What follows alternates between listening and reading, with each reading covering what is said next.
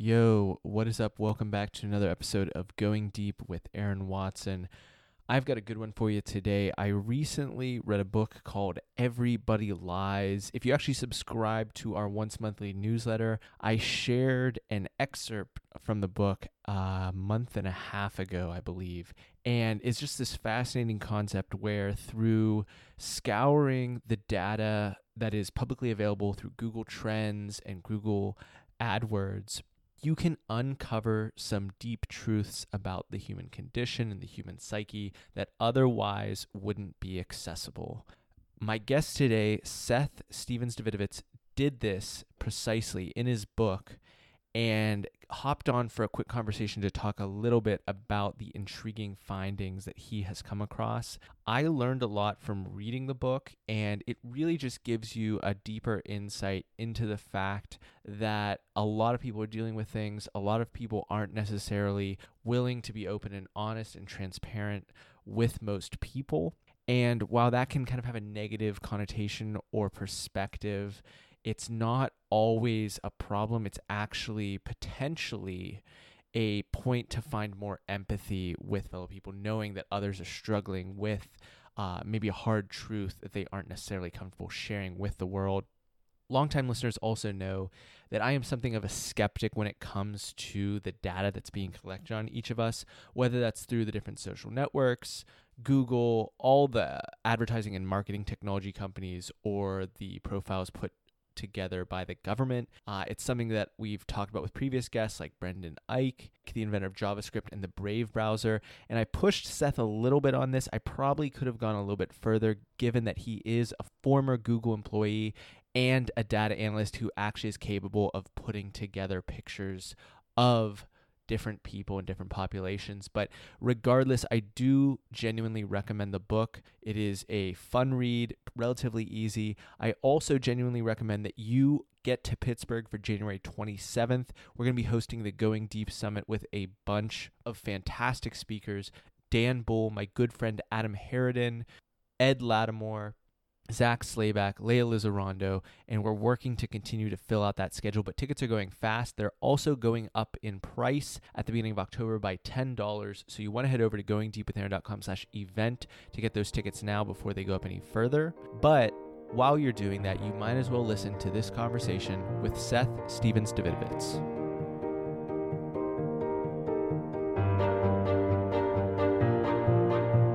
You're listening to Going Deep with Aaron Watson.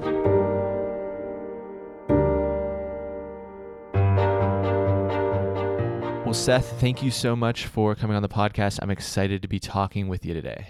Thanks for having me. You have uncovered Digital Truth Serum, and it's located in our Google search histories. And in your book here, Everybody Lies is the name of the book. Um, you assert that it's a way to kind of break apart widely held beliefs because we're lying to each other and we're also lying to ourselves to some degree. Can you just start off by talking a little bit about why the data of our Google search histories really reveals truths that aren't revealed elsewhere? Yeah, so I think a key reason that people are very honest on Google is you have an incentive to get information that you need. So if you're gay, for example, and you live in a place where it's hard to be gay, you might not want to tell other people that. You might not admit that to surveys. You might not admit that to Facebook, but you would search Google maybe for gay porn or something. So uh, there are kind of many examples of people telling things to Google that they don't uh, tell to other people, maybe, or other sources. And how did you go about accessing this data? I know that people can go on like Google Trends and stuff, but were you given access to like a proprietary source of data or how did how did you get this information that uh, uh most of the data is from google trends. There's also google adwords which tends to be a little bit better uh, because it gives absolute search uh, information. I also worked at google for a couple of years but the data is not the data i used you know proprietary at the, my time at google so it is public data. Yeah So I, I want to get into some of the findings that uh, you reveal in the book, which was really good. But before we get into that, you know, you, you have worked at Google. Um, you have spent a lot of time with this data. And one of the other books that I read this year uh, is called Data and Goliath by Bruce Schneier that really takes a negative perspective on the amount of data that's being collected on us. Um, and we've talked with other people on the show about um, ways to kind of protect your privacy. And, and you talked about these ad technologies that are tracking people and cooking their browsers. How has this study over the last five years impacted how you feel about your own data and it kind of being out in the world and, and being tracked versus um, maybe protecting it or, or withholding it from certain entities?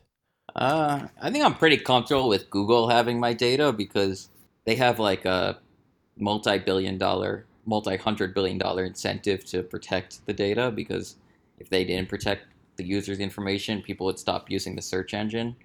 And they're such a huge, rich company that they hire the best people to uh, fight hackers and to uh, keep the data somewhat private. I wouldn't recommend, you know, planning a terrorist attack on Google, but uh, you know, like I think if you did that, then maybe, uh, you know, you might run into some problems. But uh, I think like if you're just, you know, quite have some embarrassing health condition or something that you wouldn't want the world to necessarily know about, but I think Google's a pretty safe place to have that information. I think I, I, I worry a little bit more with some of the smaller sites, in fact, where they don't have as good a people uh, they, they don't have the resources to hire the best people to protect that data and protect users' privacy. Yeah, that was one of the interesting things in the book was you talked about a future where people could be discriminated against based upon their data. So right now, the traditional forms of discrimination that people are aware of or hear about, maybe, you know, sexual discrimination, religious, racial, but perhaps maybe the I mean you've even heard of it in terms of applying for a job and you know take some embarrassing photos off your Facebook but the data of what you like. Maybe if you like certain restaurants and outlet stores maybe that reveals uh, greater truths about the type of person you are and the type of interests that you have and that potentially being a source for discrimination in the future. Can you un- unpack that idea a little bit further? Yeah that is one area that is a little bit scary is that so I talk about this study where they, uh, it's it, some people studied uh, Prosper. It's a peer-to-peer lending site, and they basically tried to predict from the words people used in their loan application whether they would pay back the loan. And they found that you could predict whether someone would pay back a loan based on uh, the words you use in your application. And some of the some of the predictive words were a little strange. If you use the word God in a loan application, you're much less likely to pay back, much more likely to default.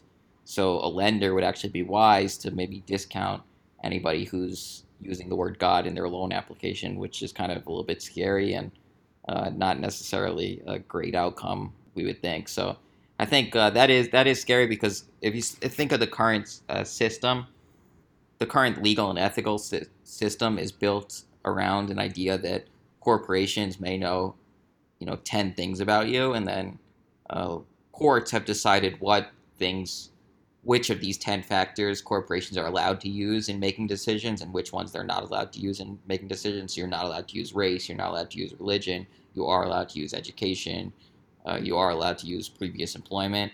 But in the future or even now already corporations now know you know thousands of things about us uh, from all our internet behavior the everything we like on social networks and thing, things we type we've typed on, in different areas, the words we use, and a lot of these are going to correlate with outcomes, and corporations may use them to make decisions, and they may end up discriminating against certain races or religions without even realizing they're discriminating against races and religions. So that is a little bit scary. Yeah. In, in some of the talks that you've given about this research that you've done and, and just the book in general, there I've heard you say that perhaps this is maybe a depressing take on the some of these truths that are being revealed. And i didn't necessarily read your book that way. I didn't i didn't read it as a purely or a, a primarily depressing take on things.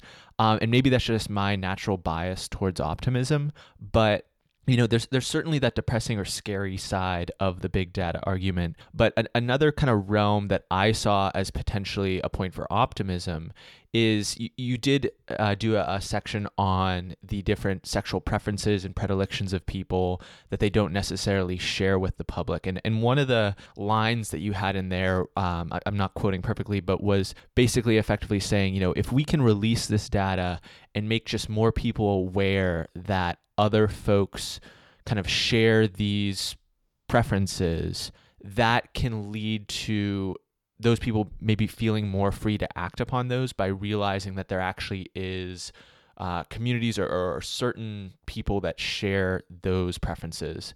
That was one of the more optimistic takes for me. Are, are, would you say that it was a generally negative outlook, or you, that you have a negative outlook, or did was there more of a source? Uh, I think it's. I think, no, I don't. I, I kind of agree with you. I think it's negative a little bit on people because I talk a lot about racism that people hide, and uh, you know, a lot of struggle that people don't talk about. So it's, it's a little bit negative on the on on like you know on people, but it's I think optimistic on data and the types of things we can do with data. So you know, so so so it, it brings some maybe things that you know it brings to light some things that are maybe you know a lot of suffering that maybe we didn't know about or a lot of nastiness that we didn't know about. So that's kind of pessimistic, but I kind of agree. You know, I agree that it is optimistic in that you know at least now we have this data and we can maybe do something about it. So, uh, so yeah, I, I don't think it's a you know pessimistic book. It is there. There are some parts of it that are a little bit dark, but uh, I don't. But uh, again, I think the the main point is that ultimately you want to use this data to improve the world and i think there are ways to use this data to improve the world and if you don't have an accurate view of people i think it's hard to improve the world. So, so I think uh, this can be helpful. Some of this honest data can be helpful.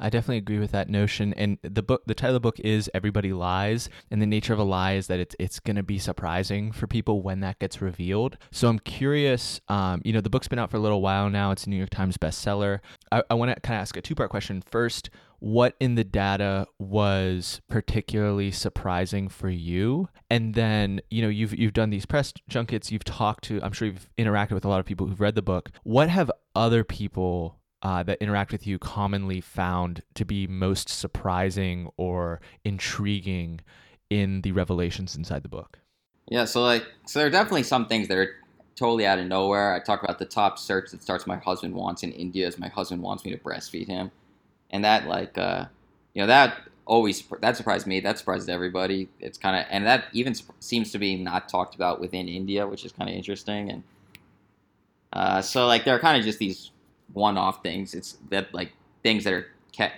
that are kind of somewhat widespread within a certain country, but aren't talked about because uh, they're because they're uh, kind of considered embarrassing.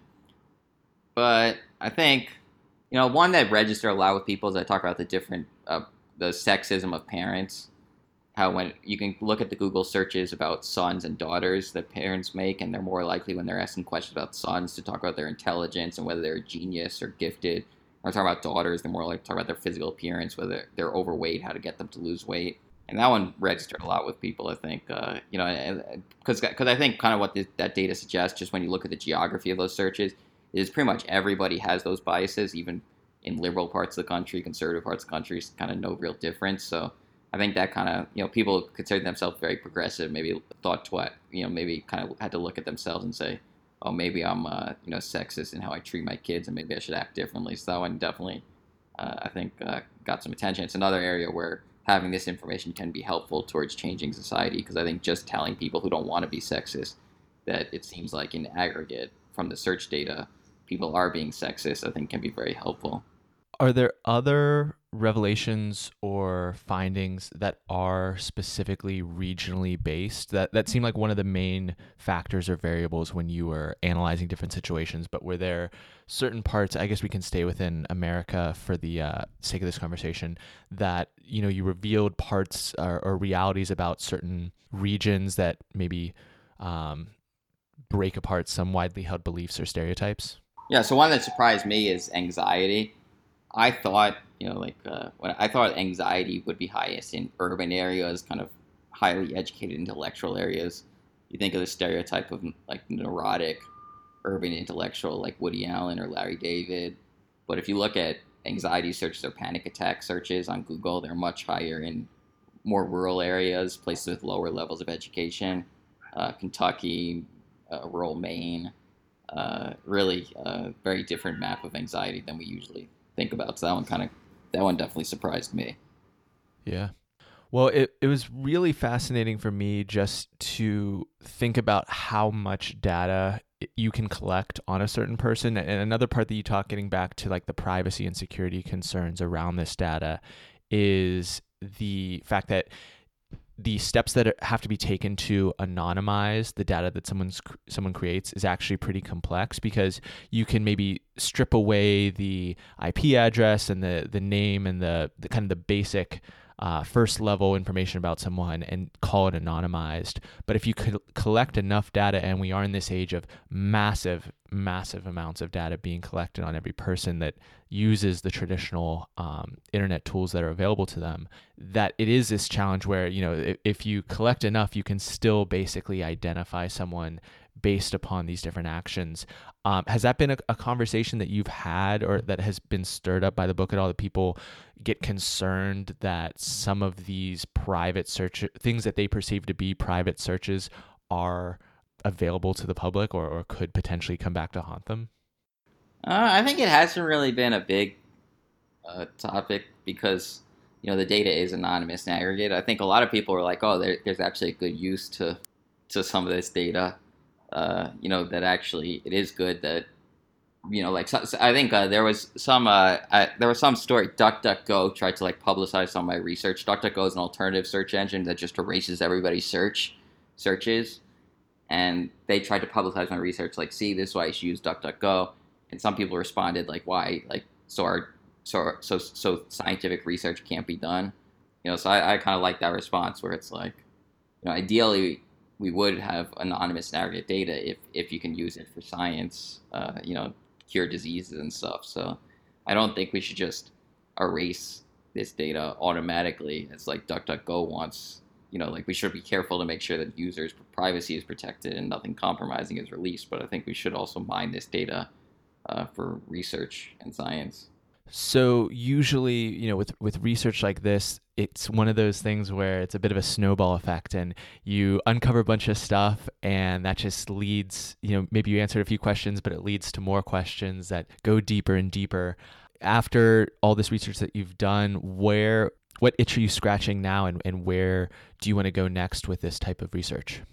not totally sure. Uh, I think some of the sexuality stuff you know, there, there's a lot more to be learned on that uh, with some of the porn data and stuff. So I might, I might look more into that, and then uh, some health stuff. I think I'd like to look a lot more into, uh, but I'm not I'm not totally sure. I kind of have to have to see. I'm having a little bit of a that's a question I'm asking myself now a little bit because uh, you know like I'm I'm working on another book proposal.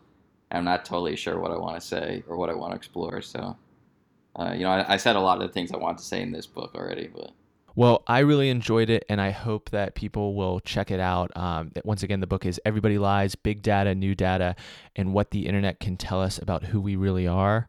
Um, Seth, before we have you issue a personal challenge to the audience, where can people connect with you to learn more and, and be prepared for the next book that comes out? It's Seth S underscore D on Twitter. That's probably the best place. Awesome. we'll have that linked in the show notes going deep with aaron.com slash podcast for the show notes of this and every episode of the show. But as we do at the end of each interview, Seth, I uh, want to give you the mic one final time to issue an actionable personal challenge for the audience. Uh, I'll say uh, to read one book a week for the next year is a good challenge. I like that. Any uh, personal favorite books of yours or, or books that had a influence on your interest in big data and this type of research? Uh, I like Nate Silver's book, The Signal and the Noise. I like Dataclysm by Christian Rudder, uh, Freakonomics. All those books I really like. Oh yeah, I, I read Freakonomics when I was in, in school, and that was uh, one of the surprisingly easiest reads I think I've ever had. Uh, but that was a good one. Yeah. Um, excellent challenge. I hope that people will take that. It's definitely uh, got to be up for the challenge and, and maybe reprioritize a little bit of your time, but definitely some massive payoffs if you can read at that rate. Uh, we just went deep with Seth Stephens Davidowitz. Hope everyone out there has a fantastic day.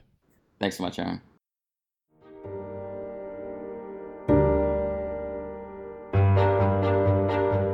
Hey, thank you so much for listening to another episode of Going Deep with Aaron Watson. I had a good time in today's conversation. I hope you did as well. And if you want to keep the good times rolling, head on over to iTunes, Stitcher, wherever it is you listen to your podcasts, and give us an old five star review. We have been racking them up, but it is a huge part of discovery and how more people find this show. We've had a ton of listeners already be generous enough to spend the 20 seconds it takes to write the review and give us those five stars. But if you haven't done so yet, would really appreciate that.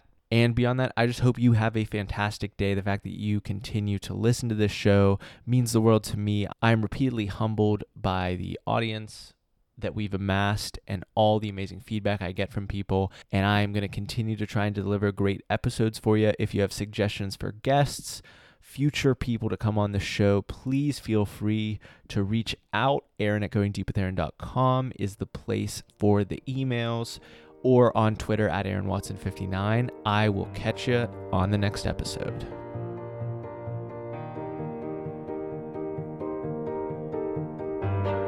Thanks for listening. Connect with Aaron on Twitter and Instagram at Aaron Watson 59.